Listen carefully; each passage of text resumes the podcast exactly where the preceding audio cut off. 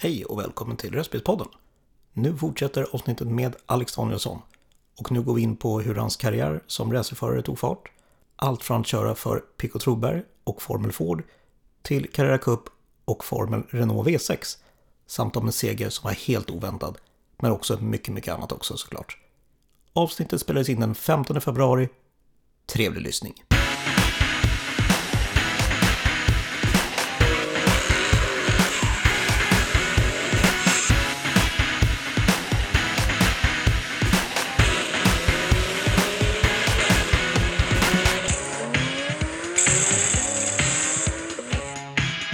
Du är ju en tävlingsförare av rang, verkligen. Ja, jag har ju varit i vart fall. Ja.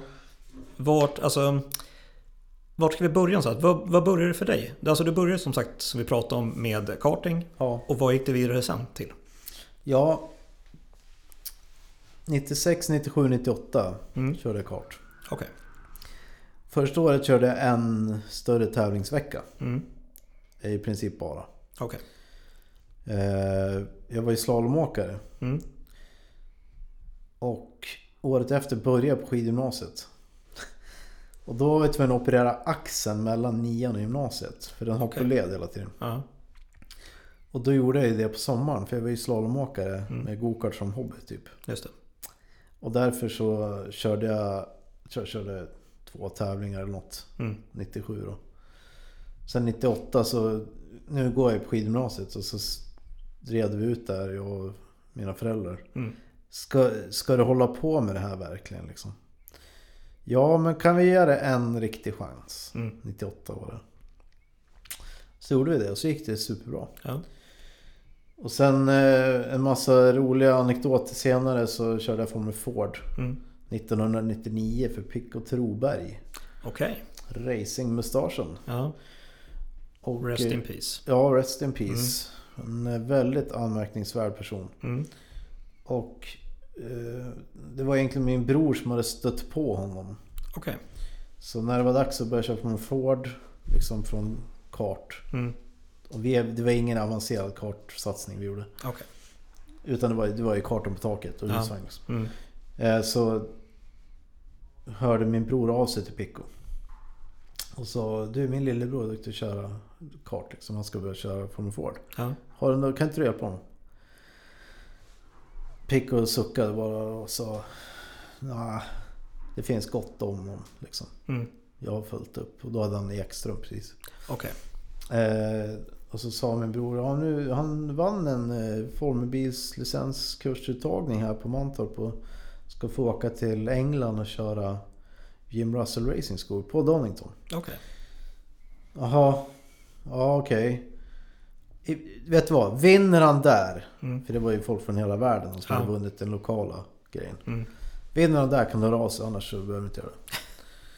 Ja, så en månad senare ringde han ju Picko igen då. Ja, han vann där. Suck igen. Ja, vi tar en lunch då. Ja. Sen slutade det med att jag körde hans stall då.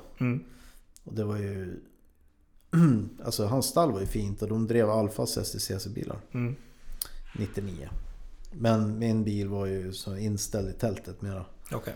Men han ordnade med mekaniker och sånt. Och så körde jag. Bilen köpte vi för 55 000 plus moms, kommer jag ihåg. Okay. Då ingick det reservdelar för 100 000. Oj. Ja, det är ju mycket grejer som helst. Ja. Bara drevväskan med alla drev. För man drevar om dem beroende på bana och väder. Bara värd 50 000. Oh, jävlar. Minst. Alltså det var ju, men det var ju, den var ramsned visade sig. Okej. Motorn var kry. Men jag körde från Ford i Sverige det året, och sen nästa år så var att okej, kanske ska jag försöka vinna det här. Det var ju samma år, och sen tog studenten från skidgymnasiet.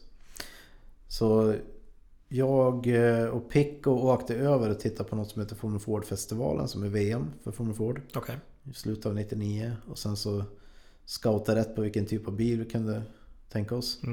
Gick och pratade med de som hade fabriken liksom. Var far och son bara, de byggde inte så många bilar. Okay. Köpte en sån, vann SM sen 2000 och började köra internationellt i Formel Ford. Då körde jag väl första tävlingen på Spa. Okay. Och det är lite skillnad med vad man kör Knutstorp. Ja, typ. Verkligen. Och den var Formel Ford C-Tech dessutom, så det var egentligen en annan typ av bil. Mer effekt och slicks och bredare och sen var det väldigt många duktiga förare där. Mm. Och det var väl ingen som visste vem hon var då, men Danica Patrick, jag var på slipstreama henne upp genom Rouge och Radion ut på Camelotan. Och då var det inte de här asfaltsavåkningsytorna. Utan det var stenfoller, låt säga. Grusfoller säger man, men det var lite större. Ja. Och det här var både Benelux-serien som körde sina grejer. Engelska serien körde sina grejer, sen Euro-serien. Det var jättemånga från Ford, de flesta körde mer än en klass. Men när man inte körde, det gick man upp till Rouge. På toppen av kullen. Som är Radion, antar jag. Och tittade, därför att vad man kunde göra med Formel Fordarna, de hade ingen vinge. Men det gick rätt fort igenom. Man hade nästan 200 minimum genom Rouge. Det gjorde att man flög rätt långt när man kom upp på kläppen. Sen när man börjar köra vingbilar, så då hänger man ju bältarna på väg ur bilen, men bilen drar ner dig. För att då har de ju downforce. Men de här bilarna hoppade istället. Och det betyder att man kunde köra lite snabbare, för du kunde hoppa över sandfållan. Som är sista vänstern ut på rakan. Men det gjorde också att det var lite stenar. Så att fick en sån sten i kylan på kvalet. Så mitt snabba varv var att jag började köra bakom henne. Jag tänkte hon skulle få dra mig runt. För hon var snabb. Och fick stenen där. Visste inte om det förrän på kurvor senare när det började blinka. Och vattnet var 120 liksom.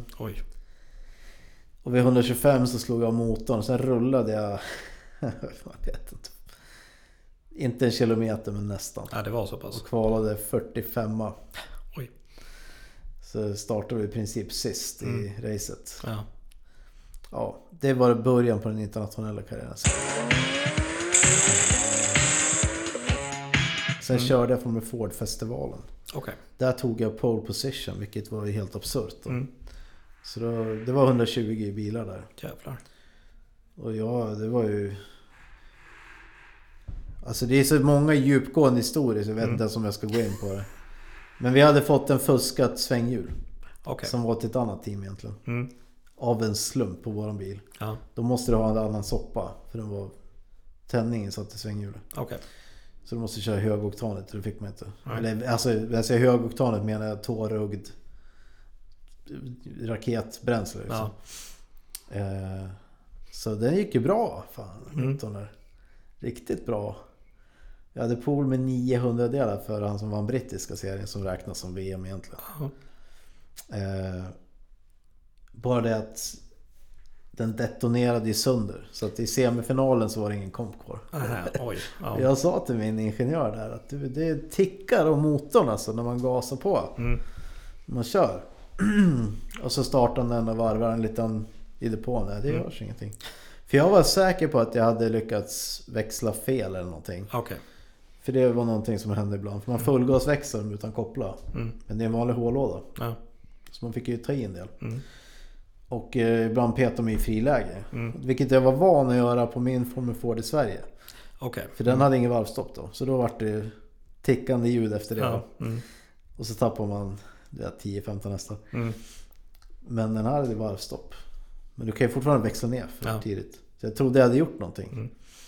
Men det visade sig att den detonerade. Så i semifinalen så stannade den till slut. Det var så pass alltså. Ja, då stannade jag i en svag lutning. Ska kliva ur, ha växeln i, det började rulla bakåt. Jag bara okej. Det är ingen komp i alla fall. Det var hål mellan två cylindrar. Det äter sig igenom hela väggen. Men det var min, så att säga, de två racen var den internationella debuten. Och det ledde sen till att, för då får man igång diskussioner. Och sen så nästa år så flyttade jag heltid till England och körde Formel Ford hela säsongen där. Så det var Formel Ford-eran. Och vad tog du vägen sen efter Formel Ford-karriären, så att säga? Ja, jag gjorde ett test 2002 efter att det teamet och jag kom inte överens. Bilen gick sönder hela tiden. När den väl inte gick sönder, det var en gång, det var på Thruxton. Och det är den snabbaste banan. kanske i Europa, jag vet inte. Då hade de satt i 2 stycken 3:or istället för en 3 och 4. Mm.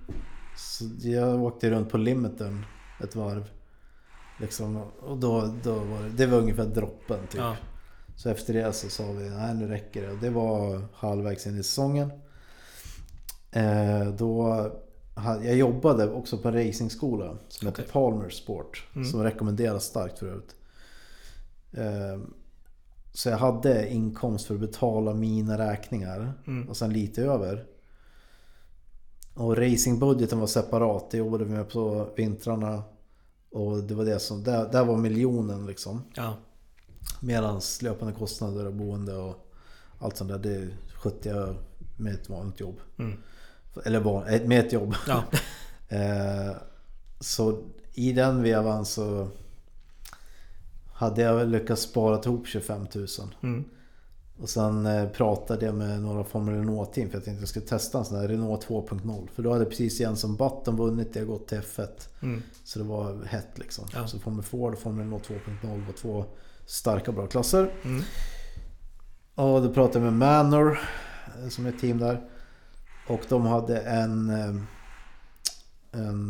förare som skulle byta team. Okay. Så en av deras 3 bilar var ledig för test på Snetterton. Och det var Patrick Long som jag körde mot i Formel Ford faktiskt. Mm. Och så sen blev Porsche fabriksförare.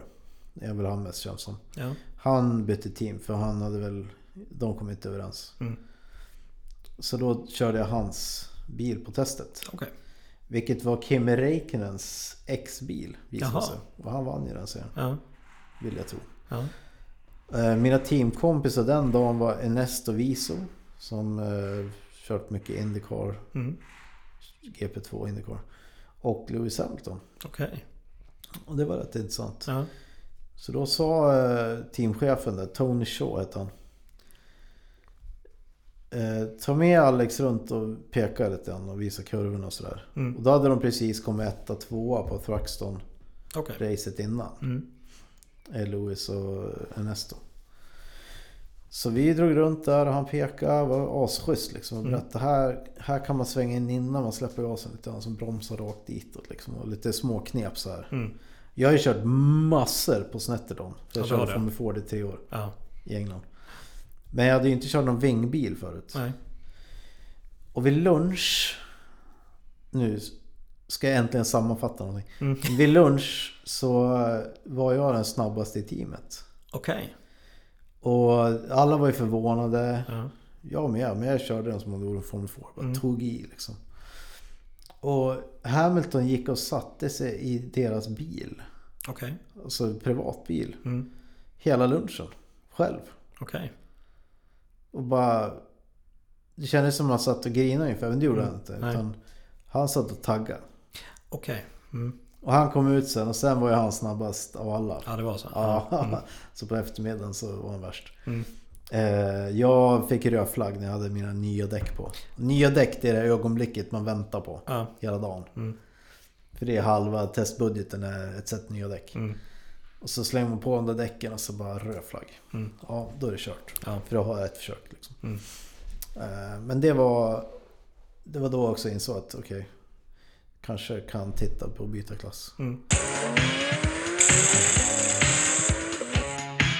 Så 2004 sen så körde han som heter Formel Renault V6. Okej.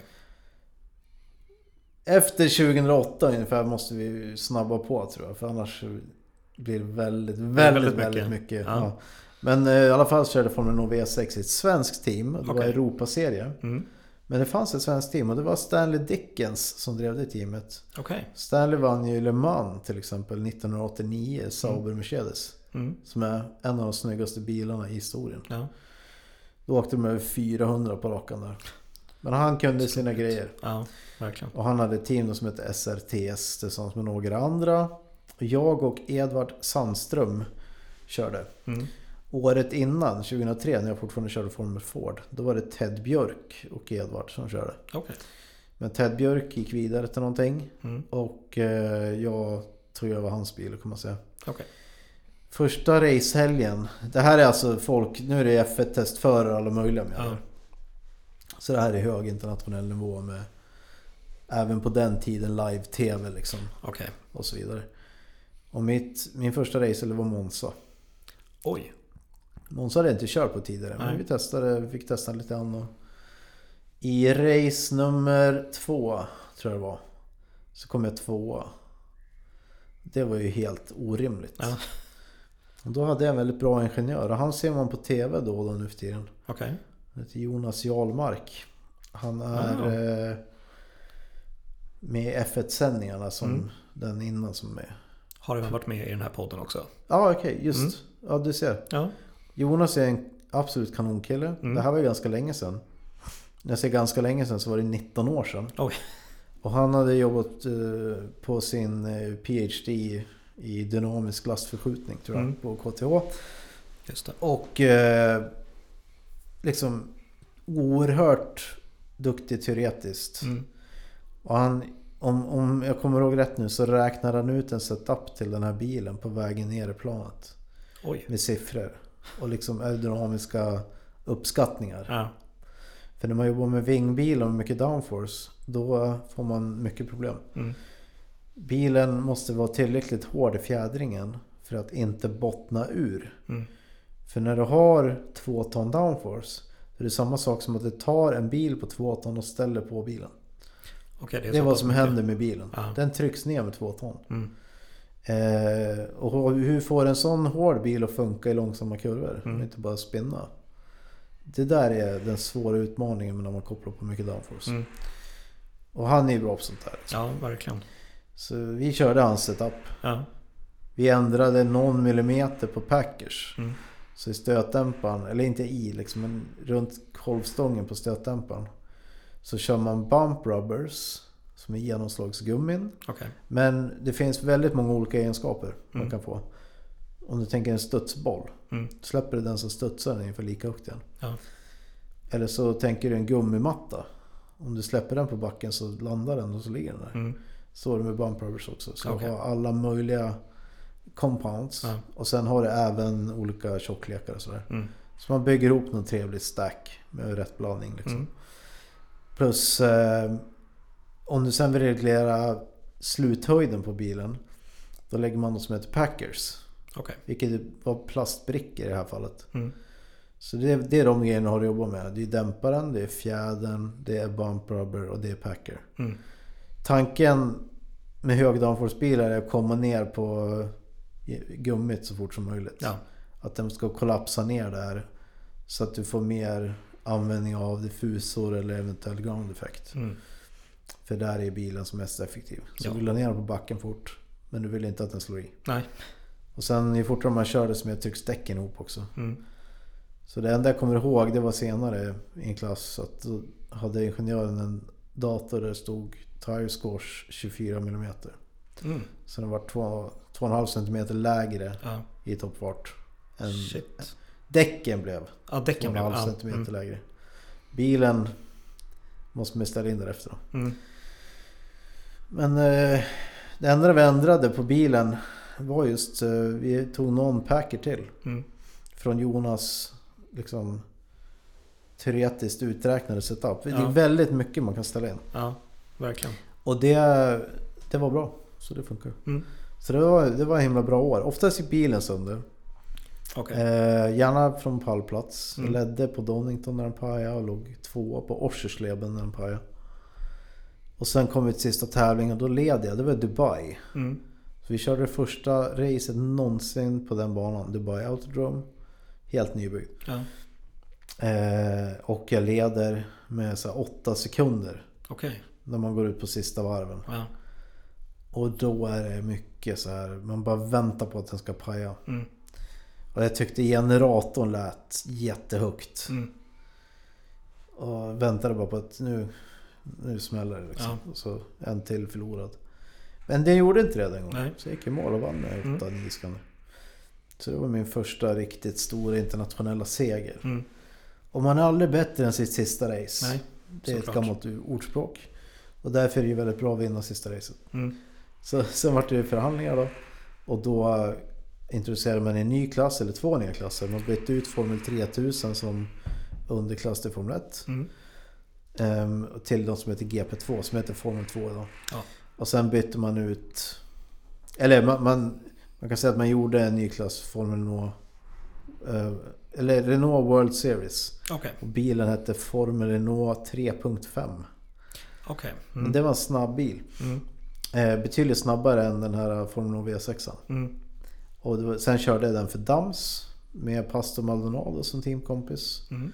Året. Det gick inget bra för någon av oss. Okay. Och han vart ju avstängd ibland för att han körde över någon funktionär eller någon annan team eller alltså personal på till exempel, eller banarbetare i Monaco. Ja. Ja. Så han kom och gick lite. Men det var ju, de fick ingen ordning på bilen. Nej. Så bytte jag team till året efter och de fick ordning på den. Okay. Då vann jag den serien. Mm. Och det är väl min, så att säga, största internationella, eller min största mästerskapsseger i vart fall. Ja. Och det öppnade dörrarna för massa grejer. Bland annat så fick jag mitt första Formel 1-test. Mm.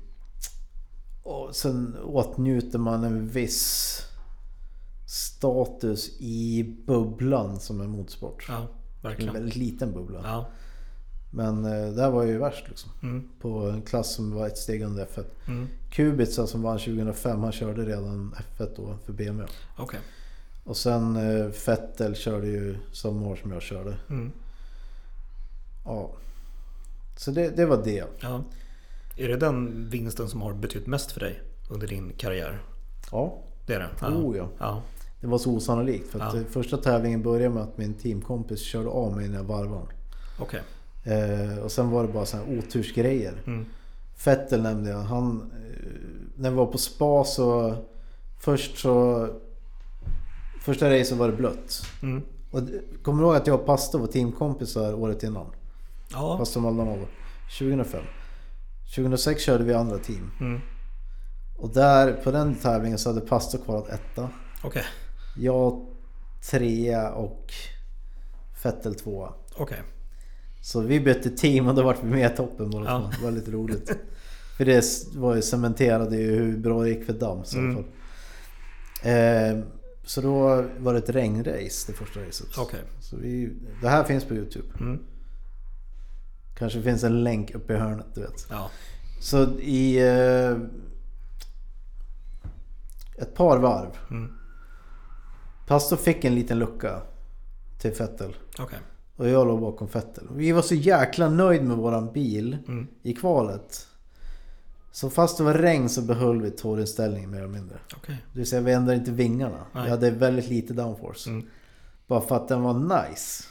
Fick jag bara hålla på med den där så var jag säker på att det skulle gå bra. Ja. Så jag ligger och jagar Vettel. Jag kör om han på utsidan på rakan tack vare att vi har ingen vinge. Nej. Så min går ju kanske 270 på rakan och hans 245 eller någonting. Dock så hade den en väldig fart ut på rakan genom Rouge. Okej. Okay. Men jag klippte på utsidan i inbromsningen. Mm.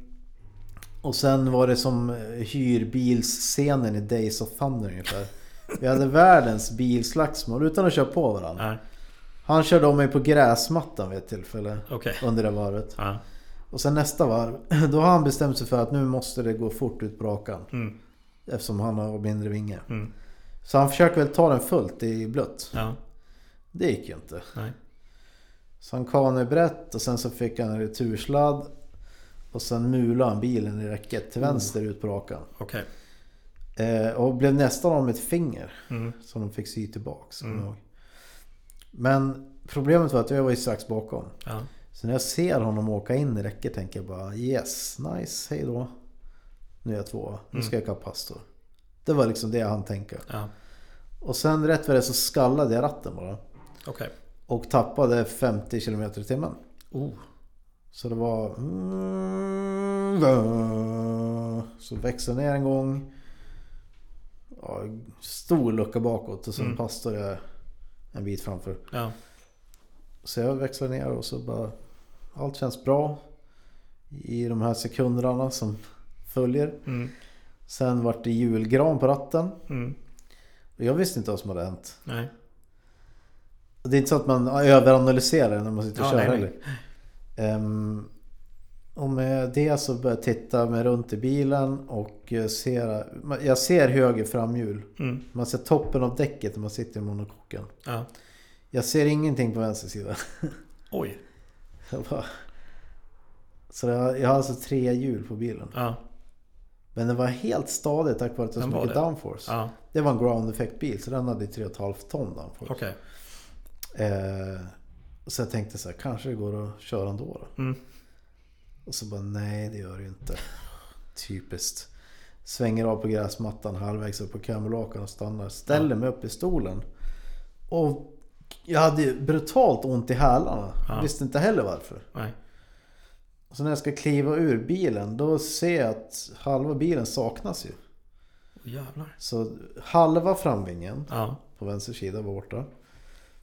Vänsterhjulet var borta. Mm. Det släpade efter bilen i de här teddersarna som gjorde så att inte hjulet ska lossna. Mm. Hela sidepodden på vänstersidan borta. Allt var borta utom bakhjulet. Det var bara soprent där. Jävlar. Jag bara, vad har hänt här liksom? Precis. Och det ser man sen när man kollar filmen att det som händer är att Vettels snurr så slits hans upright av. Okej. Det betyder att hjulet lossnar med bromsskiva och lager och allting. Allt lossnar. Hela hubben släts av. För egentligen ska det inte kunna lossna för det är fast ankrat. Mm. Men hubben kan lossna, skruven går av liksom. Ja, då tar med sig allt som sticker. För att den där tedden sitter i bärarmarna. Mm. Det här var ju efter bärarmen så att säga. Så hans bakhjul studsade i räcket när han körde in i räcket. Ja. Och sen studsade den in i sidan på min bil och körde förbi. Okay. Helt orimligt. Ja. Och sådana här grejer man mycket väl kan dö på. Liksom. Ja, jag fick den inte i huvudet som tur var. Nej. Däremot så var monokocken sprucken vid knäna. Oh, jag fick bygga en ny bil under natten. Mm. De är gratis som tur är. Mm. No. Ja, så det byggdes en ny bil. Det var 12 pers som lånade in folk från andra team. Oh, satt ihop den här bilen. Ja. Blev nästan klar med allt racet. Så jag hade ingen komradio. Och de hann inte lufta bromsarna en sista gång. Okay. Bilen drog lite höger. Så. Mm. Men det gjorde inget. För du svänger oftast höger. Ja. Och så bromsar man ändå sent på den där. Mm. Så ja, nästa race.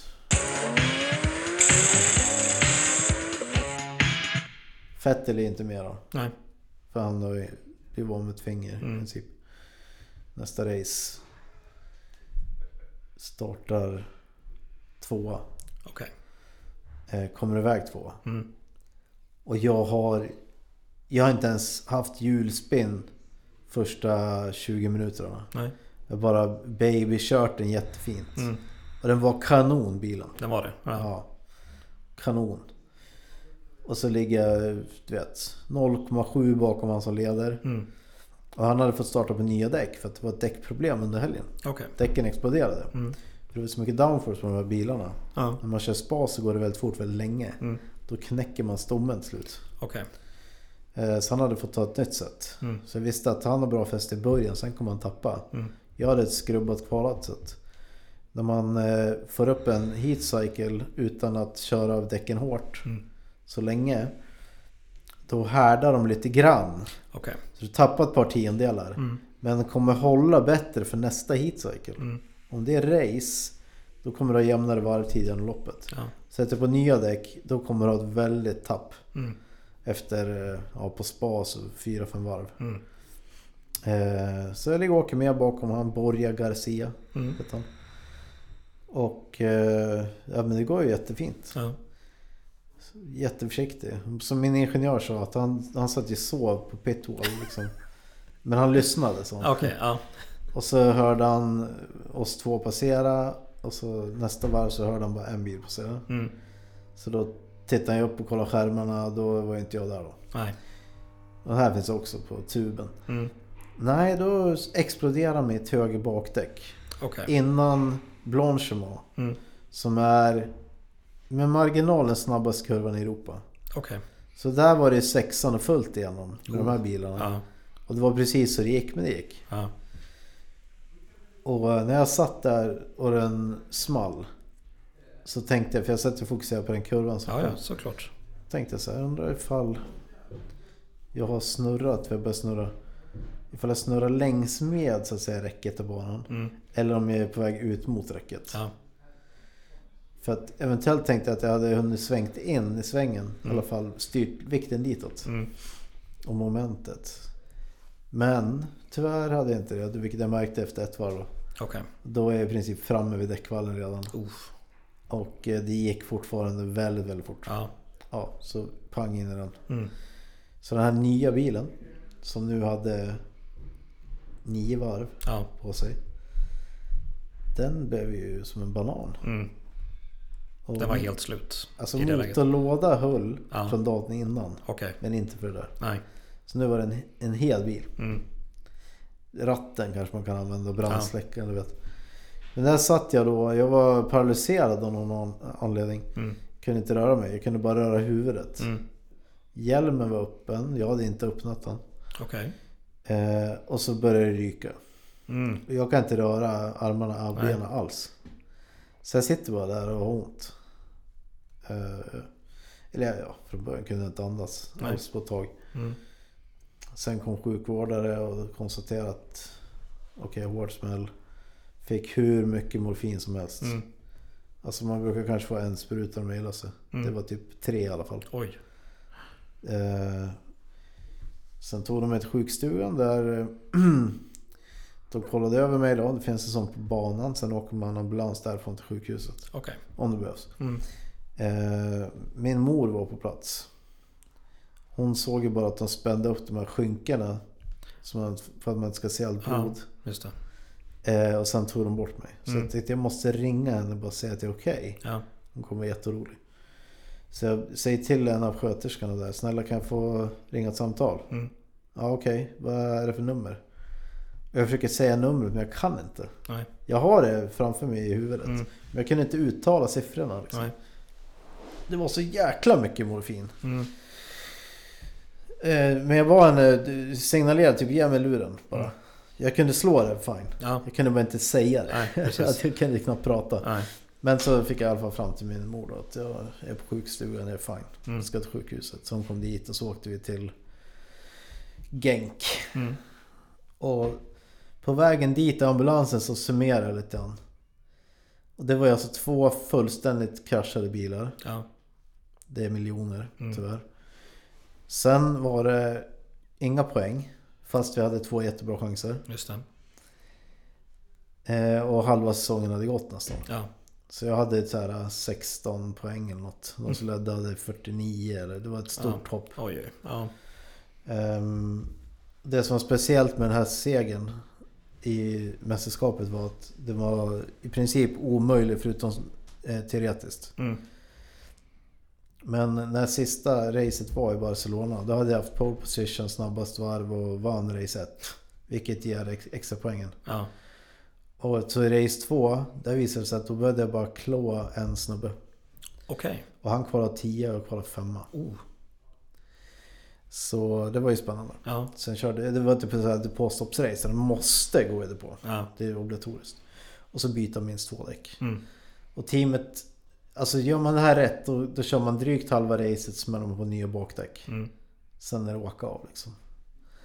Nej, då tar de in efter 2 varv eller 3. När det på fönstret öppnade så att säga. Okay. Och byter fram däck. Mm-hmm. Och det här får ju till följd att bilen är ju okörbar. Mm. Plus att jag har ingen aning vart det är för att alla är framför mig. Ja. För ingen annan är vart det är på. Nej. För man går inte det på så där tidigt. Men de vill ju bara se till så att det inte blir någon error. Mm. Så det är enklare att byta fram däck och blir det gul flagg, röd flagg, whatever. Liksom så har du gjort lite påstopp. Mm. Så då när det var... Jag såg att jag klättrade för de hade pitboarden ute. Okay. Och så när jag var uppe på 7:e, 6:e och sånt där. Då är det ingen mer pitboard. Nej. Och frågar något på radion så svarar de inte. Okay. Så de ville bara, nu låter vi han vara. Mm. Stör de inte nu? Nej, det var verkligen tydligt liksom. Ja. Så de ville inte ens veta var jag låg någonstans. Okej. Okay. De ville inte att jag skulle få veta. Nej. Så när jag går över mållinjen precis innan så sprakar det till och så kommer ingenjören tillbaks där. Mm. Och säger så här: Alex, You are the champion of the world. Det var grejer. Ja, det förstår jag. Så snubben kom 10. Jag kom 5. Ja. Så det var den coolaste och bästa segern. Inte nog med för att vi var helt uträknade. Vi var inte ens en diskussion om vi skulle vara med. Sen precis exakt sista helgen så bara vände det för dig liksom. Fullständigt. Ja. Och Pastor blev 2. Ja. Och det var intressant. På den banan som vann ju sen Pastor ett race i Formel 1. Okay. Med Williams. Och det är deras senaste seger. Ja. Vill jag tro. Ja, det var World Series. Ja. Det var den stora tunga grejen biten, liksom. Som jag har gjort. Ja. Vad tog du vägen sen efter det? Ja, först var det ett Formel 1-test. Ja. Vilket var pris. Bara. Just det. Sen fick jag callbacks till display-teamet för att köra uppvisning. Okay. Första uppvisningen var inomhushall på en stor motormässa i Holland. Okay. Deras huvudsponsor var ING, vilket var holländskt. Så vi var väl i Rotterdam tror jag. Okay. Ahoy någonting heter det. Finns på tuben. Så det var den ena körningen. En annan var när jag körde på Le Mans, som är raka motsatsen, utomhus, jättelång raka, startraka. Och sen var det fullt hus, 200,000 besökare. Okay. Och det var en World Series-helg. Och på World Series-helgerna så gör man ofta de här F1-uppvisningarna. Okay. Så då skulle jag och en fransman som jobbade med det där heltid göra uppvisningen tillsammans. Finns på tuben. Men det var kul. Ja. Parallellt med det här så var jag tvungen att tävla någonting. Ja. Så då började jag köra Formel 3000. Den europeiska varianten. Just det. Och det är dit alla F3000 bilar gick efter att de la ner serien och bytte till GP2. Okay. Men då hade jag något att köra i alla fall. Det var bra. Vart något banrekord och ett par segrar och sådär. Men vi körde inte alla helger för att jag blev osams också med de här människorna. Ja, det var så. Ja, för att de gjorde såna enkla missar hela tiden. Som jag hade meckat bilen mycket bättre själv. Så det var jättefin racerbil fast det var som att det var amatörracing. Okay. Och de vägrade lyssna. Jag hade föreslagit också hur vi kunde komma till rätta med det på ett enkelt bra sätt. Men det var ingen gehör där. Nej. Så det fick vara tyvärr. Magni Korso satte en nytt varvrekord på träningen, eller på kvalet. Okay. För Formel 3000. Och kvala detta då. Älskar Magnikor. Ja. Det är en av de bästa banorna. Ja. Sen ett par varv in i racet. Typ 2 eller 3 varv. Så la bilen av bara. Och det var det. Det var det. Då visade det sig att Cytec som gör efter 1000 motorerna. Det är en V8 på 3 liter. Ja. Sådana varvig historia. De tog mig åt sidan sen och så vet du, det är engelsmän, vet du vad som har hänt eller? Så nej, jag vet inte. Ja, kolla här. Och så tar han fram sin telefon och visar då har det en bit silvertejp lindat sig runt pickuppen i sopatanken. Okej. Okay. Nummer 1. Varför är det silvertejp i tanken? Ja, precis. Nummer 2. Det var inte nog med att det var silvertejp där. Det var även 2 stycken verktyg. Jaha, okej. Okay. En blocknyckel och så om det var en skruvmejs eller något sånt. Alltså, what? Ja. Ja, alltså det var det. Vad kan man säga? Parallellt med det där så startade det ett team i Sverige som hette Danielsson Motorsport på den tiden. Jag måste bara fråga dig innan vi går vidare där. Ja. Alltså, vad var det som hade hänt? Vem hade glömt kvar det här då? Vem vet? Ja, det kom aldrig fram. Nej, plus att det är 2 stycken feederpumps också. Ja. Och en av dem var paj. Okay. Och så var det hela året. Okay. Fast vi visste om det. Så man svängde åt ena hållet kunde den starva lite. Ja. Nej, som sagt, det var en fin bil men det var fel folk. Ja. Ja. Men då startade du ditt eget racingteam. Det var för Carrera Cup-bilar så hade 4 stycken helt nya sådana. Just det. När 997 kom till Sverige Det var 2007. Och då körde jag även själv och delade bilen med Filip Forsman. Okay. Så vi delade på den där. När jag kunde körde jag, när han när jag inte kunde så körde han liksom. Mm. Och jag tror jag körde 7 helger och han körde 4. Okej. Okay. Så det är 11 totalt. Mm. Det var det. Vi hade 4 bilar och var ett jättestort fint team direkt. Mm. Och det gick bra. Mm. Liksom. Hur länge höll ni på med det? 2012. Okej. Okay. Avvecklades det där. Mm.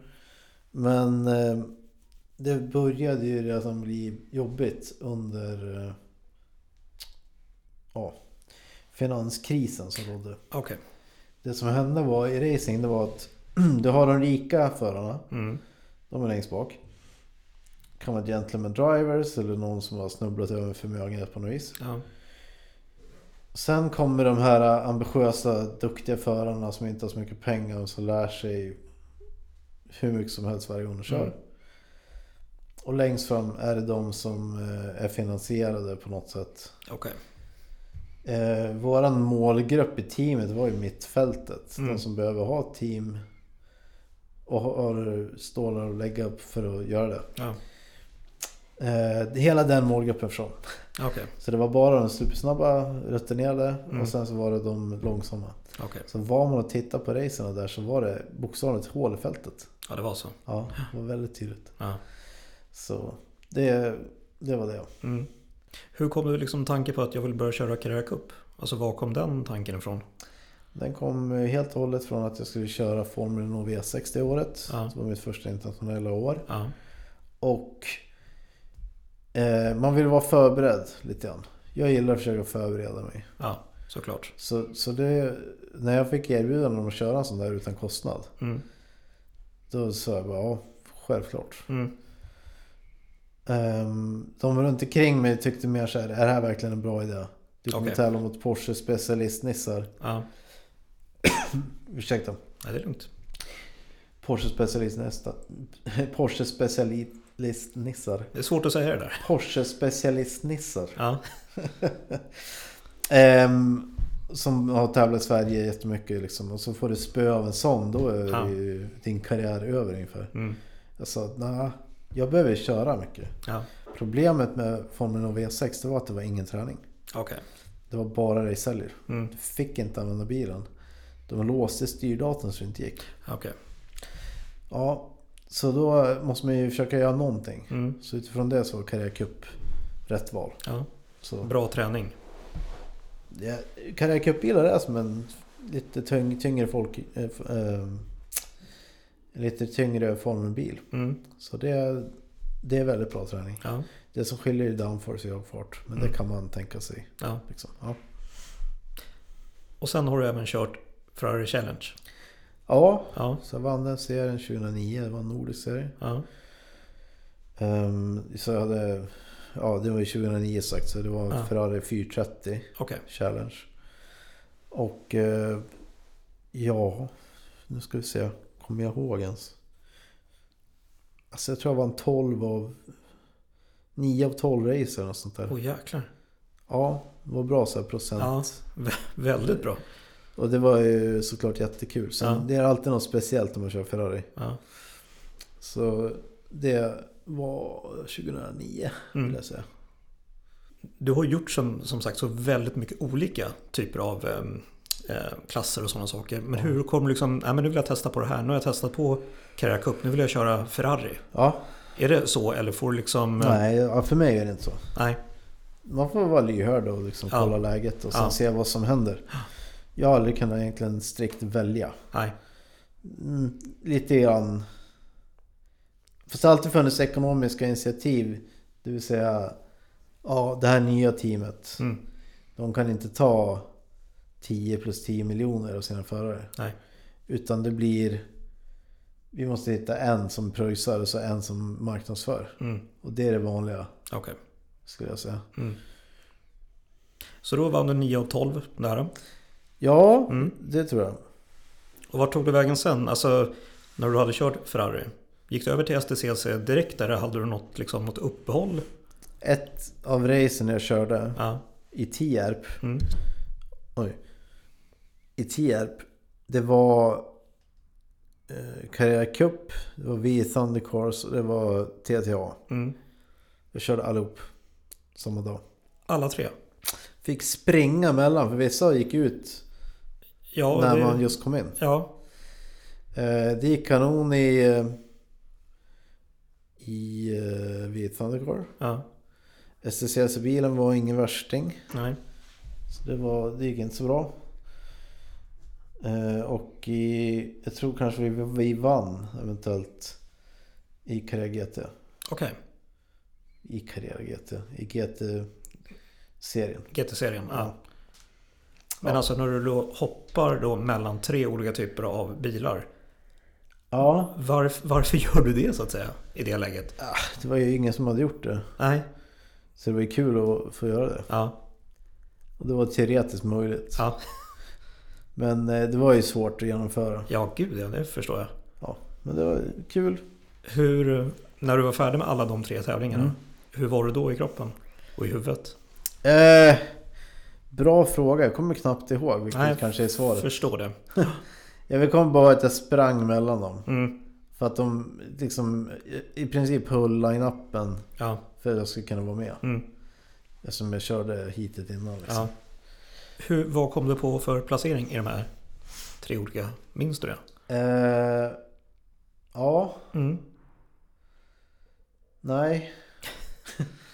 Ingen vidare i TTA. Okej. Jag har haft bra framgångar i TTA-bilar, men inte i det chassinumret så att säga. Okej. Så det kanske inte passar mig, eller jag vet inte. Mm.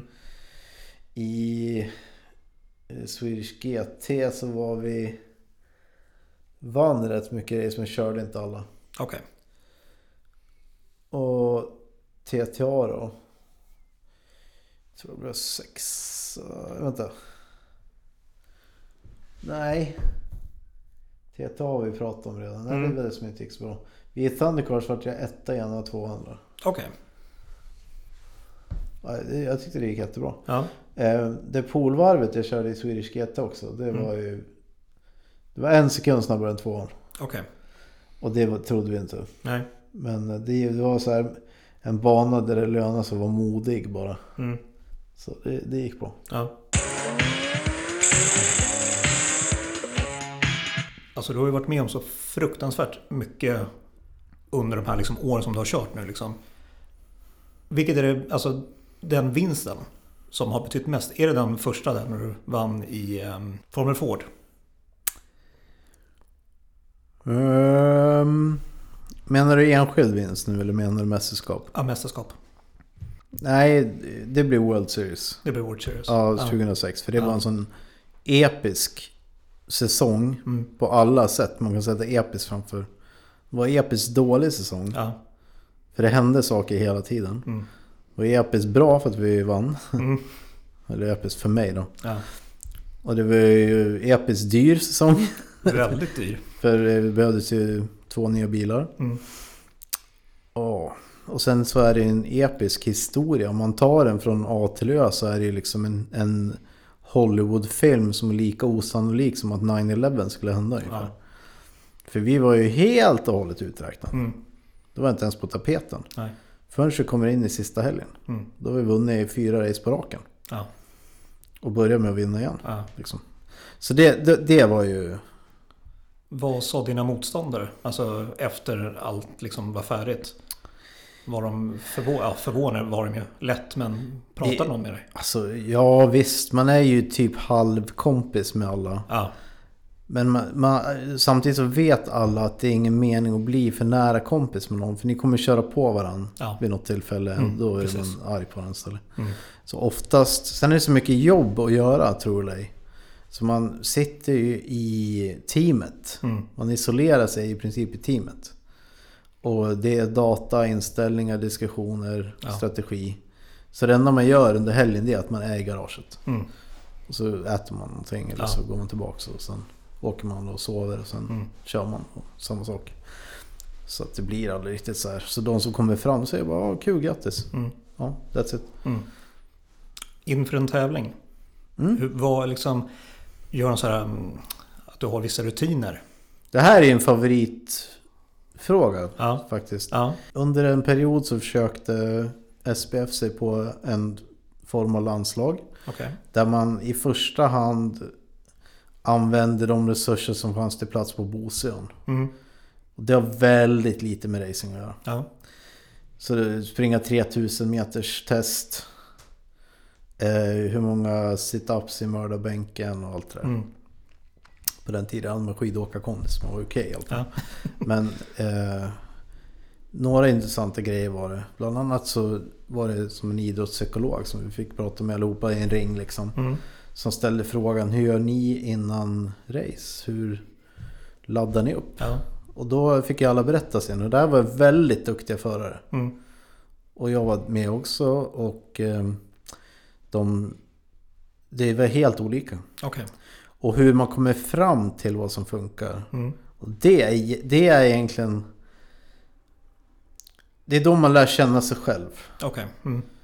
Hur gör jag för att få ut max av mig? Mm. Jag brukar likna det vid ett vattenglas. 2 vattenglas. Okej. Okay. Låt säga ett stort vattenglas som tillbringare. Mm. Så du har ett större kärl och ett mindre kärl. Ifall jag är det lilla glaset som där glaset representerar hur mycket kapacitet jag har totalt. Okej. Okay. Ja. Och tillbringaren bredvid, det är en annan person. Mm. Så hur mycket potential den personen har, kapacitet och talang och allting. Ja. Då vinner ju han. Mm. Men om vi adderar det här som vätska istället. Hur mycket presterar man på dagen? Mm. Ifall jag kan hålla mitt glas på 95% till 100%. Och han har en dålig dag så att han ligger på 30, 40, 50 och så vidare. Mm. Då vinner jag. Ja. Så tricket här, det var att jämn i sin prestation och att den alltid ska vara 100% helst. Så nära som möjligt. Ja. Och man kan sätta sig själv i en position där man i en state of mind där man fungerar bättre.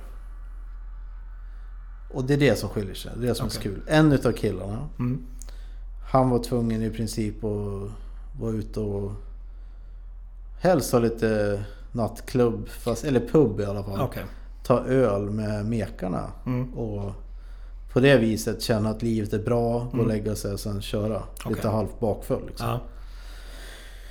En annan kille gick och la sig 8. Okay. En utav killarna, det här är framgångsrika för allihopa. Ja. En utav killarna, han var så liksom, jag vet inte, han somnade alltid i bilen, sa han, innan start. Okej. Och ibland så var de fysiskt tvungna att väcka och säga, nu kör vi. Mm. Så du får vakna nu. Mm. Då bara, okej. Då var han redo. Ja. Min grej, jag kom på den genom slalom. För jag hade ingen aning, jag blev överraskad. Ja. För jag hamnade i en position jag inte var van vid. Och det var förlösande för att få ut max av mig. Mm. Det är i princip, kan man säga, var väldigt, väldigt förberedd. Ja. Och sen skit i det. Ja, det var så. Ja, typ. Mm. Förenklat så här för mig. Ja. Och från en viss punkt innan tävling så är det bara skämta med mekaniker och bara mysa runt som är fokus. Ja. För då är jag förberedd. Mm. Ifall jag fortsätter förbereda mig själv mer på något sätt, då blir jag överladdad. Okay. Så jag ska mer vara avslappnad och klar, så att säga. Och sen om du kollat på rallycross någon gång så finns det lite olika förare som har olika sätt där också. En ser man. Mm. Det är, jag tror att det är Timmy Hansen. Okay. En utav Hansen-bröderna. Okay.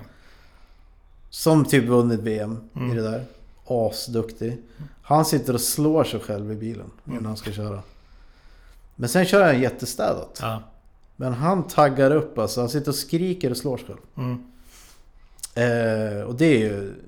Det funkar för han. Ja. Jag skulle inte kunna ha det.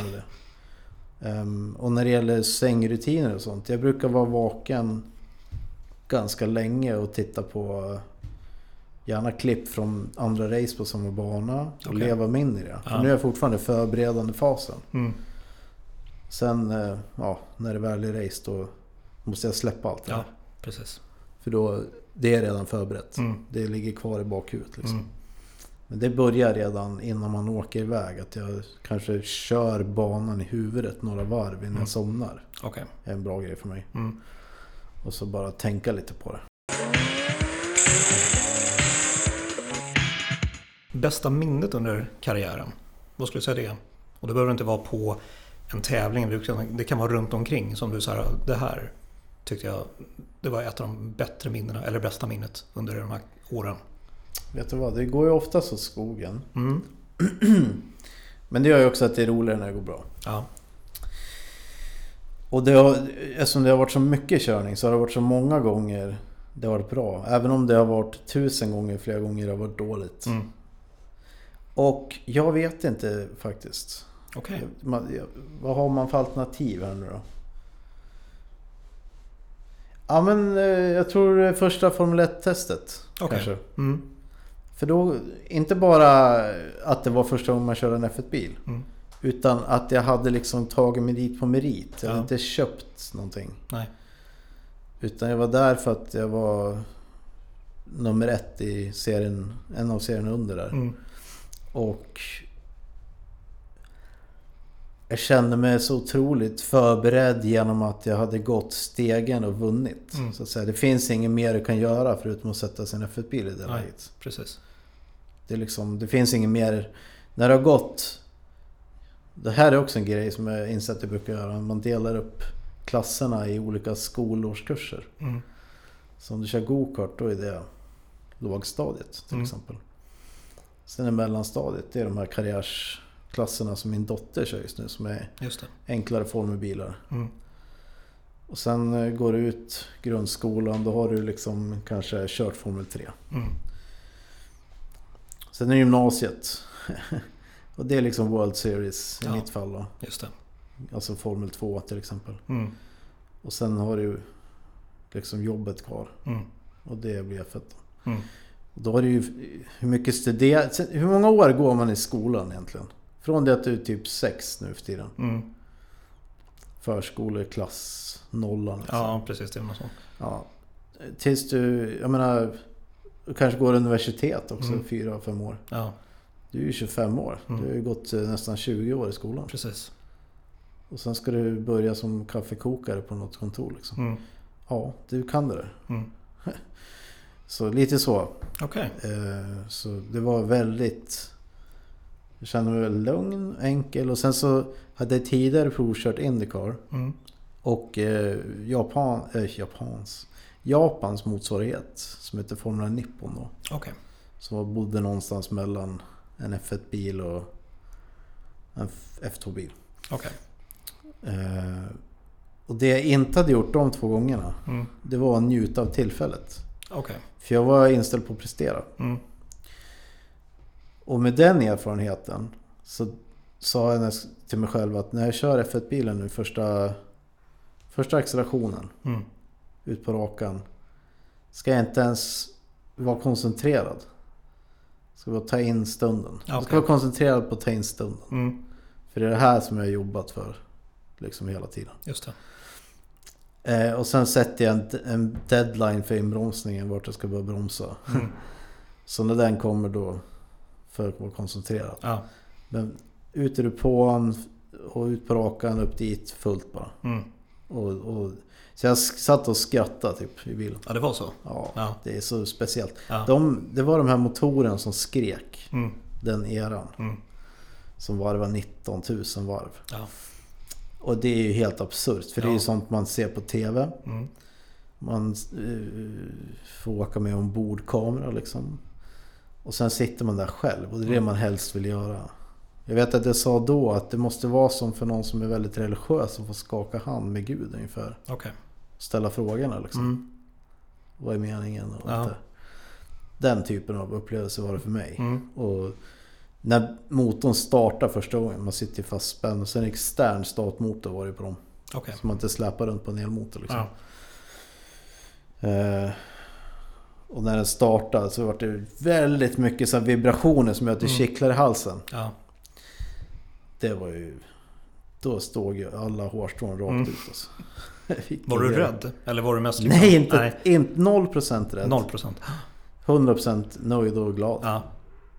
Och sen hade jag en jättebra dag. Ja, det förstår jag. Så det måste ju vara det gladaste ögonblicket. Mycket så här, familj, vänner... Och jättemycket press var där också, men det var bara det, och sen var det ingen tävling heller. Nej. Så det fanns ju inte den typen av press. Nej. Du måste leverera i slutändan, utan det var bara en fantastiskt kul då. Kul. Sen var det mindre kul för att jag direkt efter testet skulle köra Carrera Cup tävling på Mantorp. Ja. Så vi flög hem, Ryanair förstås. Sen hade jag ordnat en helikopter från Skavsta till Mantorp. Okej. Så vi gick av planet och sen vidare till den helikoptern som flög och sen landade på banan. Och precis till kvalet. Okej. Så jag kliver ur, byter om och sen är det kval. Och man bygger upp värmen på ett visst sätt i däcken och sen har däcken visst lång tid när man har mycket grepp. Och jag hade gjort ett 90% varv. Så det blir varv 3. 2 första var bara skrubba däck typ. Och sen sätter man en tid. Och sen går man bananas på varv 4. Okay. Och jag börjar bromsa slut på rakan och inser att det här kommer ju aldrig gå. Liksom. Så jag bromsar rakt av bara. Jag träffar ingenting. Nej. Det är leka kulor. Ja. Men bilen var tunn att bli bärgad. Ja, det var så. Så det var så här... Ja. Dagen innan så hade jag körde F1-bilen och så toppen och sen satt jag bara leka kulorna i Porschen på Mantorp liksom, och få åka spaden som det kallas. Just tillbaks. Det. Och sen när vi skulle köra racet så startade inte bilen i line-upen. Okay. Då hade det kommit vatten i soppan. Ah, okay. Så det gjorde att jag inte kunde vara med i racet. Så det var så här. Jag tror till och med det var på en sån här kanon-kalkon-grej på tv. Ja. Så kan det gå. Jag tror att det är i säsong 3 tror jag det är, av den här podden, så träffade jag en kille som heter Gustav Burström som har något som man kallar Revlon Racing, där han kör en Porsche 968, kan det vara det? Det är det nu kan man säga. Ja, det var 944. 944 i grunden, just det. Ni har ju en form av relation där ni var i Australien och körde World Time Attack. Ja. Hur kom ni liksom att börja snacka med varandra? Hur fick ni kontakt? Jag kommer inte ihåg hur. Det skulle kunna vara via Time Attack-seriens promotor Jarosinski. Men han hörde av sig till mig, vill jag tro, och pratade om bilen. Okay. För då hade han precis skaffat den bilen. Det var 2014. Bilen var en vit långloppsbil. Och så hade han har mycket tidigare erfarenhet av 944. Just det. Han hade väl fått i lite mer mos i den. Liksom. Men det var en gammal sliten 944. Och så skulle han prova med rätt däck. Och så hade han väl sett in fjäder och lite sånt där. Gustav var väldigt duktig tekniskt. Väldigt duktig. Ja. Och sen var det för att han ville ha förarcoachning då. Vilket är en sån här grej som jag har gjort sen 1900-talet. Förlåt, extra gammal. Så 2014 var han ju på Mantorp. Ja. Han körde, vi pratade mycket. Och sen så skulle vi avsluta med att han ville att jag skulle köra ett varv för att se vad bilen hade liksom. Och även få lite feedback på setup och sånt där. Och jag körde den där bilen på R-däck. Bra R-däck. Och det gick 1.19. Jag körde ett varv totalt och det var 1.19. Ja. Och det var ju liksom många sekunder snabbare än vad folk hade kört där direkt tidigare. Men styrningen var alltså som den här vassen som jag pratade om. Okej. Så diffus att det var läskigt att köra rakt med de blå kurvorna så att säga. Och sen växelspaken, a.k.a. kupéröjaren, a.k.a. grytsleven. Den var inte så exakt. Okej. Det var vissa grejer, så då lämnade jag mina anteckningar i princip. Det här är områden som skulle underlätta liksom. Pratade lite setup, men överlag så var det som att den kändes som den vägde 500 kilo bilen. Okej. Och den var väldigt snabb. Mm. Det var första gången.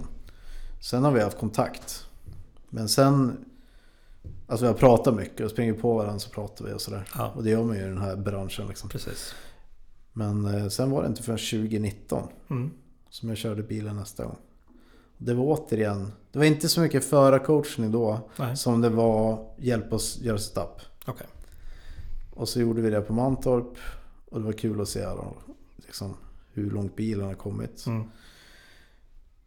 Sen gick tyvärr Gustavs mamma bort under lunchen typ. Okay.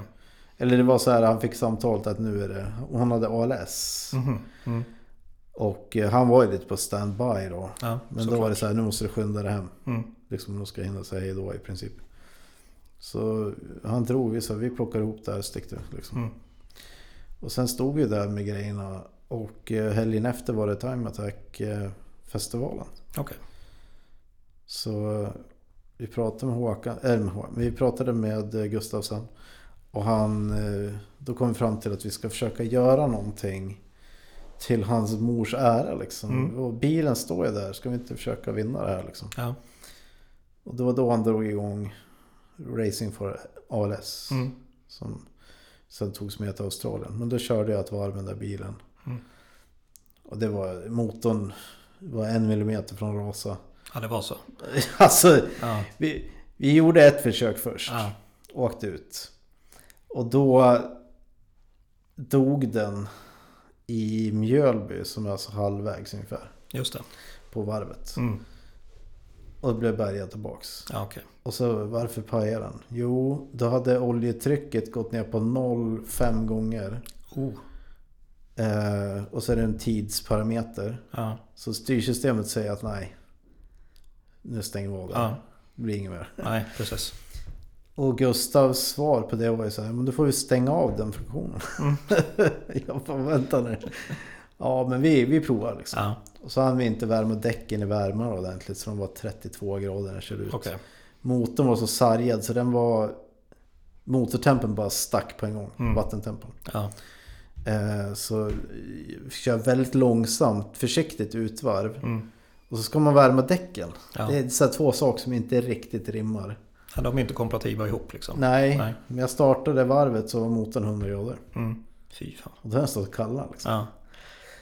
Och då sa han så här, nu gör vi så här. Low boost och short shift. Och så kör så fort det går i kurvorna och bromsas igen liksom. Okay. Ja. Och det varvet blev 1:12:1 tror jag. Och vi bara yes. Okej, nu lägger vi däcken direkt i däckvärmen alltså. Ja. Kan vi åka ut med varma däck nästa gång.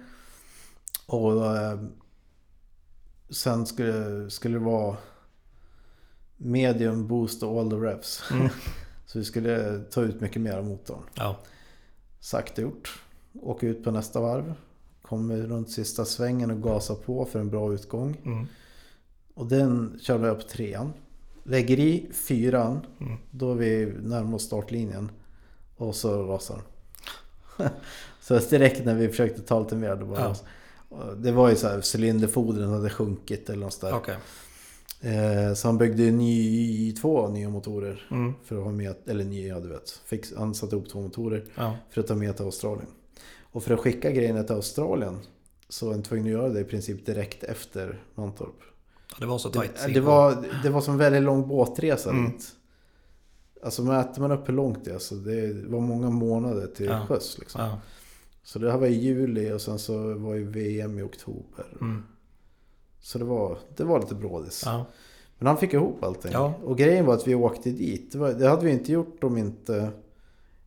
Om någon av de här grejerna som jag berättade förut inte hade hänt. Att vi inte hade kört på Mantorp eller... Nej, precis. Då hade vi ju inte åkt till VM. Nej. Nu vart vi liksom uppmuntrade väldigt mycket att åka. Eftersom det gick bra i Sverige. Just det. Ja, så sen kom den resan och den var också ett helt kapitel för sig faktiskt. Verkligen. Så det är ni som inte har hört det, in och lyssna på Gustav Burström. Ja, verkligen. Det där är en så här typisk, vi gör allt vi kan historia. Ja, verkligen. Och det höll på att få som riktig fairytale ending. Men det slutade i alla fall med att vi gjorde ett varv som var långt mycket snabbare än vi trodde. Ja. Du har ju nämnt det också att du har ju hängt lite i Time Attack-serien och sådär. Du är instruktör, är du där också? Och din dotter kör även med sin... Vad är det för bil hon kör? Hon kör något som heter Aquila Synergy heter bilen. Okay. Och den går i serien Aquila Formula 1000. Mm. Så den är en 1 liters motor. Ja. Precis som vi pratade om Formel 3000, eller jag nämnt lite. Det är alltså en 3 liters motor. Ja. I Australien har en Formula 5000 till exempel. Men vi har i Sverige Formula 1000 och den lilla bilen är på 93 hästkrafter, 1 liters motor. Väldigt lätt förstås. Ja. 400 kilo någonting tom. Och den tävlade hon också i Time Attack. Mm. Och det går ju bra för henne. Hon körde ju 3 helger va? Ja. Och om jag kommer ihåg rätt nu, för Karlskoga var en dubbelhelg. Okay. Så det var 2 omgångar som helg. Mm. Och så hon körde 4 deltävlingar. Ja. Första var Mantorp, där kom hon 3. Karlskoga kom hon 2 båda dagarna och Falkenberg vann hon. Mm. Och det var ett jätteroligt klipp, jag hade kameran igång på bilen. Okay. Då kommer hon in så här och säger, stänga av bilen och säger så här, stämmer det här? Pekar på dashen. Mm. Jag bara, ja, vad håller du på med? Så vi gapskrattade allihopa. För det var helt orimligt vartid hon satt det. Som jag inte borde kunna gjort. Men när hon är på det så är hon på det. Ja. Det kan man säga. Har hon liksom hittat det själv? Eller är det du som har tvingat in henne? Vi ska använda den benämningen. Mm, jag förstår. Ja. Och eftersom jag själv har kört så mycket. Ja, precis. För det är inte så ovanligt att föräldrarna trixar in barn i den sporten man själv gillar. Och då kan vi säga så här, det började för henne med att jag tog med, det här är bra för papper att känna till hur det går till. Så när hon var första gången hon upptäckte att go-kart fanns, då var hon 4. Okay. Då åkte vi till Tierp för att kolla på drag racing EM. Mm. Och då hade de riggat upp lite så här lösa däck och ett par hyrkartor. Okay. Och då säger hon till mig att hon vill köra. Mm. Då säger jag att kanske när vi ska gå kan vi kolla då. Mm. Men vi får skynda oss in och titta nu på läktaren. Ja, sagt och gjort. Och sen gjorde det så att jag körde förbi där och frågade. Då hade de precis stängt. Okay. Så de skulle börja plocka upp. Mm. Och då blev hon så här, okej. Okay. Mm. Det var ju synd då. Liksom. Fast det tändes någon liten... gnista någonstans där. Ja. Och sen av en slump så har hon en kompis som var ungefär lika gammal. Och jag är kompis med pappan. Mm. Och han föreslog, ska vi inte köpa en go-kart till tjejerna? Ja. Så ja visst, det vore ju kul för dem att testa. Så vi delade på en kart som kostade 3000. Okay. Så det var 1500 spänn var i potten. Mm. Han var duktig på att svetsa. Så han gjorde så stolen var väldigt högt upp nära ratten. Ja. Så de ska nå, för det var ju små tjejer här. Mm. Och sen fick de prova på ett flygfält först. Ja. Och sen gick vi vidare till kontakt med banor. Och de flesta banorna är ju en go-kartklubb associerad till. Ja. Och då har de bantid på kvällar. Mm. Det brukar vara 2 vardagar och en helgdag. Mm. Och då är det anpassat för att folk jobbar ideellt och man åker efter jobbet till skolan. Och precis. Så det är ganska lättillgängligt om man bor i närheten av en bana och köra. Ja. Så då började vi göra det efter, hon fick en egen kart sen. Mm. Så började vi göra det efter dagis. Okay. Så jag hämtade henne där med släpvagnen med lilla karten på. Och sen åkte vi till banan. Ja. Och då var det lite så här i ett försök att dels så får man umgås med sitt barn. Mm. Dels så är det som ett äventyr varje gång, för man har ett mål att man ska åka iväg och göra det här. Ja. Ja. Och sen var det ju så här minimera iPad-tiden. Ja, just det. Liksom, för du kan inte sitta och hålla på med iPad medan du kör. Nej. Och naturligt så iPaden är ju till något när man inte har något att göra. Mm. Liksom, har du något att göra så har du inte en iPad samtidigt. Nej. Som du gör det liksom. Mm. Så att det var de där faktorerna. Sen är man ju ute hela kvällen. Ja. Och vi kunde åka dit och hon tyckte det var kul. Och sen körde de kanske ett 10 minuters pass på en hel kväll. Mm. Och sprang och lekte resten. Okay. Det tyckte jag var jättebra. För det behöver inte, jag har aldrig känt att man måste pusha. Nej. Och det är från egna erfarenheter också. För jag har ju vuxit upp med många som har blivit pushade. Mm. Och de brukar sluta vid första möjliga tillfälle. Okay. Även om de är duktiga. Mm. Och det gäller alla sporter. Ja. Så det är viktigt att man känner att man får välja själv. Absolut. Jag tycker man kan likna det vid skolplikt till exempel. Ja. Det gör att många är inte så jättehypade över att gå i skola. Mm. Du måste gå i skola. Ibland undrar man inte att det är en anledning att mina barn går för att alla andra går. Mm. Liksom. Men det är inte så här, de har inte valt att börja. Nej. Då blir det inte lika viktigt. Nej. Bygger de en skola i något underutvecklat land, i en by liksom, i närheten, då springer ju barnen dit och hem. Och det kan vara flera mil varje dag. För att nu ska de egentligen få lära sig och få utbildning och kunna hjälpa sin familj och allt där. Varför har vi inte sån entusiasm i Sverige? Jo, för att det är lagen. Ja. Då blir det inte kul. Nej. För att det är egentligen en jättebra möjlighet man har. Ja, verkligen. Du får här gratis skolning. Mm. Men och lite än så där hade jag med slalom och kontra racing. Okay. Så slalom var någonting som jag gjorde. Det var bra på det för att jag tränade mycket. Mm. Men jag valde aldrig att börja, om du förstår vad jag menar. Nej, okay. Lexi fick välja att börja. Mm. Och sen brukar jag, ifall hon inte säger att hon ville träna med kartan, det här är alla åren fram till förra året, då har inte jag föreslagit det heller. Okay. Och det slutar med att hon kommer och frågar så här, ska vi inte åka och träna snart? Mm. Ja visst, säg till liksom. Ja. Egentligen så är jag helt riggad och klar hela tiden. Du väntar bara på att hon ska säga. Ja, men jag tänker inte pusha det. Nej. För det är det jag upplevt, att det kan döda gnistan. Och gnistan är där man ska vara rädd om. Ja, verkligen. Och sen har det gått bra för henne, så att hon är taggad. Hon gillar att vinna liksom. Ja. Så kommer en 4, då är det som världen har kollapsat. Ja. Är man på pallen är det okej. Okay. Ja. Ja. Framtiden, hur ser den ut? Liksom rent, om vi säger, tävlingsmässigt. Har du lagt ner det helt eller?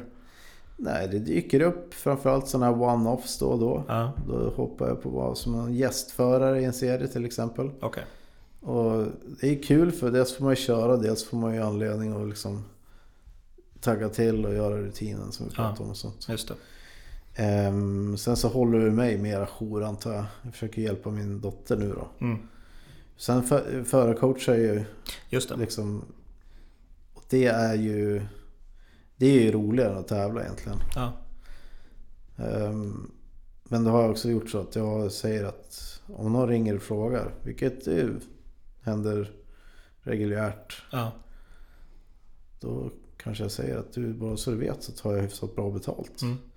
Och är det för mycket så rekommenderar jag gärna någon som jag vet är jätteduktig och som inte vill ha så mycket betalt liksom.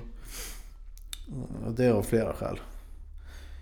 Första skälet är att man blir betagen på allvar när man sitter där. Ja. Jag känner inte att jag blir det med att ta 2000 spänn för en hel dag. Nej. Då är det råd att utvärdera. Får man betala så det märks lite för en själv, då lyssnar man mer. Ja, och då får alla en bättre upplevelse.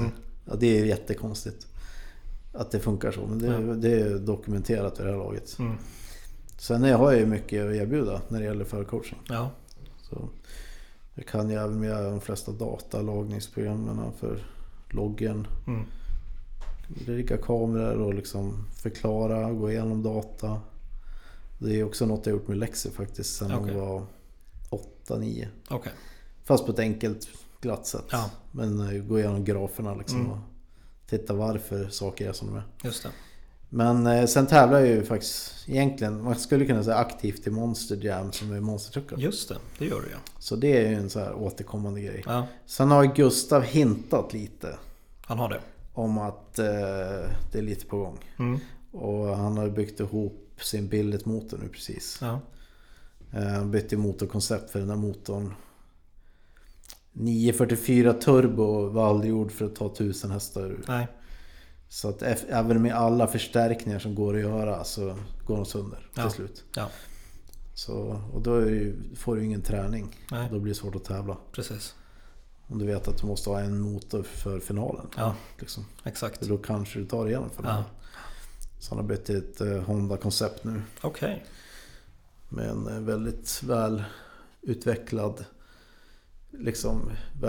koncept där allt ska hålla. Mm. De kör dem på liksom 1500 hästar och dragracer. Ja. Så det finns jättemycket eftermarknads Honda-grejer också. Ja. Så det är en K24 tror jag. Okej. Okay. Så det blir väldigt spännande att se det i år. Vi gjorde en shakedown på den faktiskt i höstas. Okej. Okay. Med rätt motorkoncept fast inte byggd på billet. Okay. Blocket. Mm. Men det slutar som det oftast gör tyvärr. Så är det när man skruvar upp grejerna på 12. Ja. Det är inte gjort för. Nej, precis. Ja. Jag har någonting jag kallar för 4 snabba. Jag ska försöka då. Ja. Motorljud eller stereoljud? Motor. Motor? Ja. Hänga i depån eller hänga på banan? Jag måste säga hänga i depån. Det är skönast. Hänga på banan är att köra. Inte? Ja. Jag föredrar det just nu. Depån. Men så här. Att köra en väldigt nära 2. Mm. Ferrari Challenge eller Carrera Cup? Carrera Cup. Mecka eller köra? Det är samma sak för mig nu för tiden. Ja, det är det. Så hänga i depån betyder att det mecka. Ja. Men då måste jag säga köra. Klart. Ja, jag förstår det. Vad skulle du säga har varit din bästa respektive mindre egenskap när du tävlade liksom under alla de här åren? Vad skulle du säga det har varit? Bästa egenskap? Det som har hjälpt mig det är att jag har kunnat kommunicera hur bilen är med den som har som jobb att ställa in bilen. Okay. För när man kommer till en nivå... Och det är, alltså nu för tiden så är det ju go-kart när du är 10 redan. Ja. Men ju mer man kan förklara för den som ska ställa in bilen, desto bättre kan den ställa in bilen. Och då får du pengar på banken. Mm. Eller i vart fall tid på banken. Ja.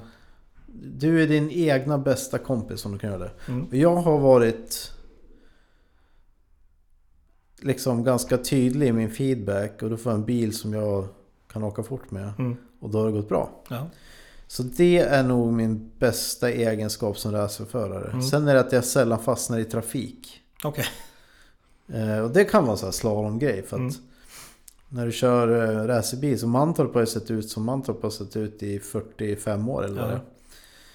Det är allt samma. Ja. När du åker slalom så kan det eventuellt vara samma backe som du åkt förut men det är en ny bana. Just det. Så du får alltid liksom improvisera linjer och liksom. Och det märkte jag från början att det hjälper mig att köra om. För jag kan, tar man ett omkörningsspår då är det på en annan del av banan. Då blir allt väldigt annorlunda. Ja. Trots att det bara är någon meter åt sidan. Just det. Men att kunna anpassa sig efter nya förutsättningar liksom. Det har också hjälpt mig. Ja. Sämsta då? Jag menar, här finns det några att välja på. Ta ett bara. Det tycker jag räcker. Ja, det är svårt att säga. Det är som att ha en jobbintervju och säga vad man är dålig på. Ja. Det är ju tvegat. Men alltså det är väl möjligtvis att jag alltid vill vänta till sista sekund och sätta mig i bilen. Okay. Och ta på hjälm och sånt här. Vilket gör alla nervösa. Ja. För då kan du ju ha, i vissa fall så kanske du är i team 40 personer. Och de dedikerat hela sitt vardagsjobb till att bara jobba med det här. Ja. Och så är den där föraren inte ens satt i bilen. Nej. Så det är väl inte en så bra egenskap i vart fall.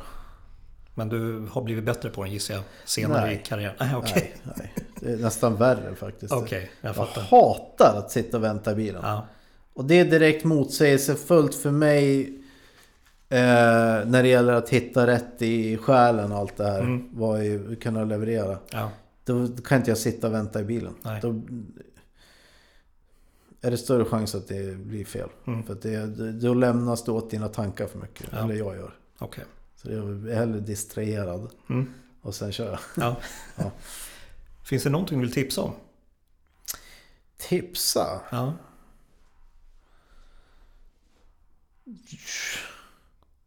Och det kan vara vad som helst. Skulle man ha funderat på. Ja. Alltså det finns väl olika saker. Jag dricker tyvärr alldeles för mycket energidryck. Speciellt nu sitter jag här with no sleep i princip. Vilket är varför jag rabblar så mycket om alla undrar. Jag somnar mellan orden själv för att jag blir trött på att lyssna på min röst. Men vit monster. Smaken är rabarber. Okej. Okay.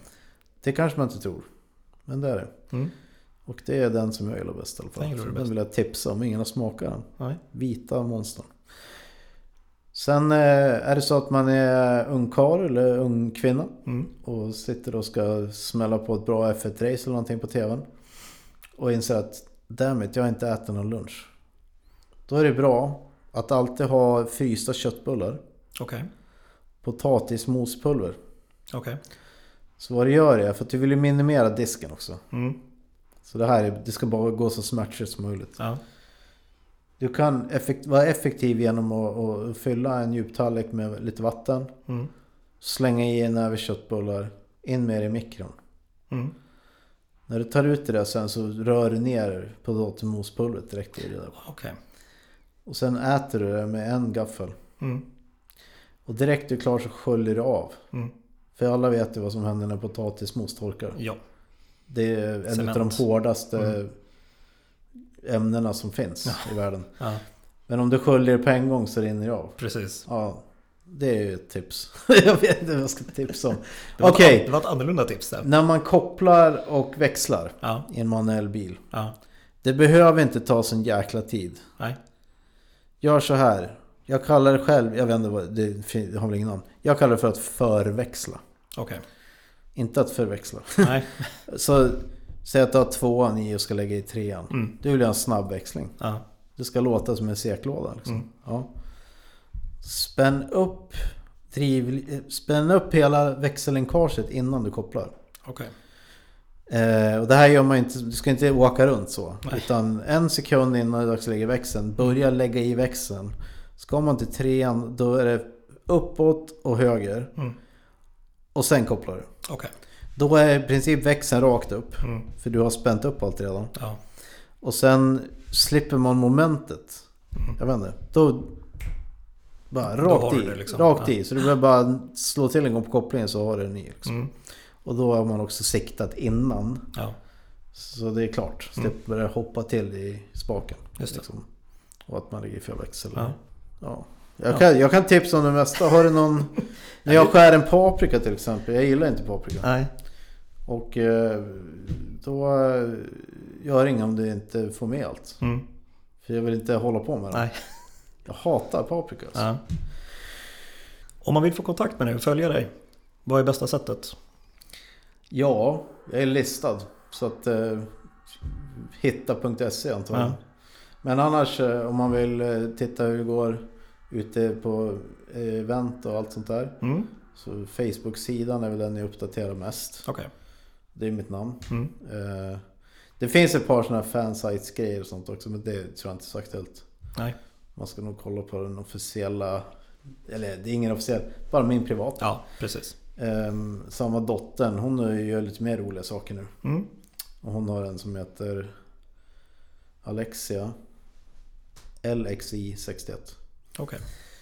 Och där är det rätt mycket uppdateringar. Hon har mycket kul. Det blir mycket kul i sommar. Ja. Det kommer en grej som jag inte kan säga än, men som är väldigt kul i vår. Ja. Spännande. Sen är det ju Instagram. Ja. Liksom. Och då, jag heter Alx Racing tror jag. Ja. På Instagram. Men det är mitt namn. Ja. Och dottern heter Alexia Danielsson. Bra. Där finns det en del bilsport och racer bilsrelaterat. Och en sista fråga då. Vem skulle du vilja höra i podden? Har du pratat med Ridell? Ska vi se. Rickard? Ja. Nej, det har jag inte gjort. Ja, men då så. Då var det klart där. Ja. Han är ju understated. Brutalt duktig, så har alltid varit. Och i motorsportsammanhang så är den enda egentligen som jag haft högt upp på listan. Okej. Utanför motorsportsammanhang, fast också lite i, men Thomas Fogde. Okej. Och han bor här i Uppsala. Mm. Han vann ju världscupen i slalom 1993. Okej. Och det är den enda personen jag faktiskt haft som idol någonsin i mitt liv. Aha. Otrolig snubbe. Ja. Han är tyvärr lam. Okej. Han hade en tråkig olycka. Han åkte en transportsträcka i Åre och landade på en stubbe. Vilket avslutade hans karriär då. Ja, såklart. Men, han är väldigt inne i Porsche. Han jobbar på nya Porsche-centret här. Okej. Och har varit med på Carrera Cup-cirkusen mycket. Okej. Och han är även idrottspsykolog. Mm. Så en väldigt intressant person. Ja, det låter verkligen så. Och han har tävlat i Radical. Jaha. Med handkontroller då. Okej. Så. Fan vad spännande. De två personerna. Ja. Och är det så att det är någon som pratar med Ridell, ja, så måste ni prata om polvarvet på Bathurst. Okej. För det är... Och är det någon som lyssnar på det här som använder YouTube? Mm. Bathurst, Ridell, Pole. Okej. Kolla det. Mm. Det är galet. Okej. Det ska jag göra när jag kommer hem. Do it. Ja. Men Alex, jättekul att få höra hela din karriär. Ja, det är, nu och det är vi... säkert bara en liten bit som vi har pratat om här. Men vi har inte pratat om rallycross egentligen, vi har inte pratat om NASCAR och säkert en massa annat. Ja. Ja, men ungefär det är det som pågår. Ja. Men du, lycka till i framtiden så får du ha det bra. Tack, jag är ju mest mekaniker nu. Ja.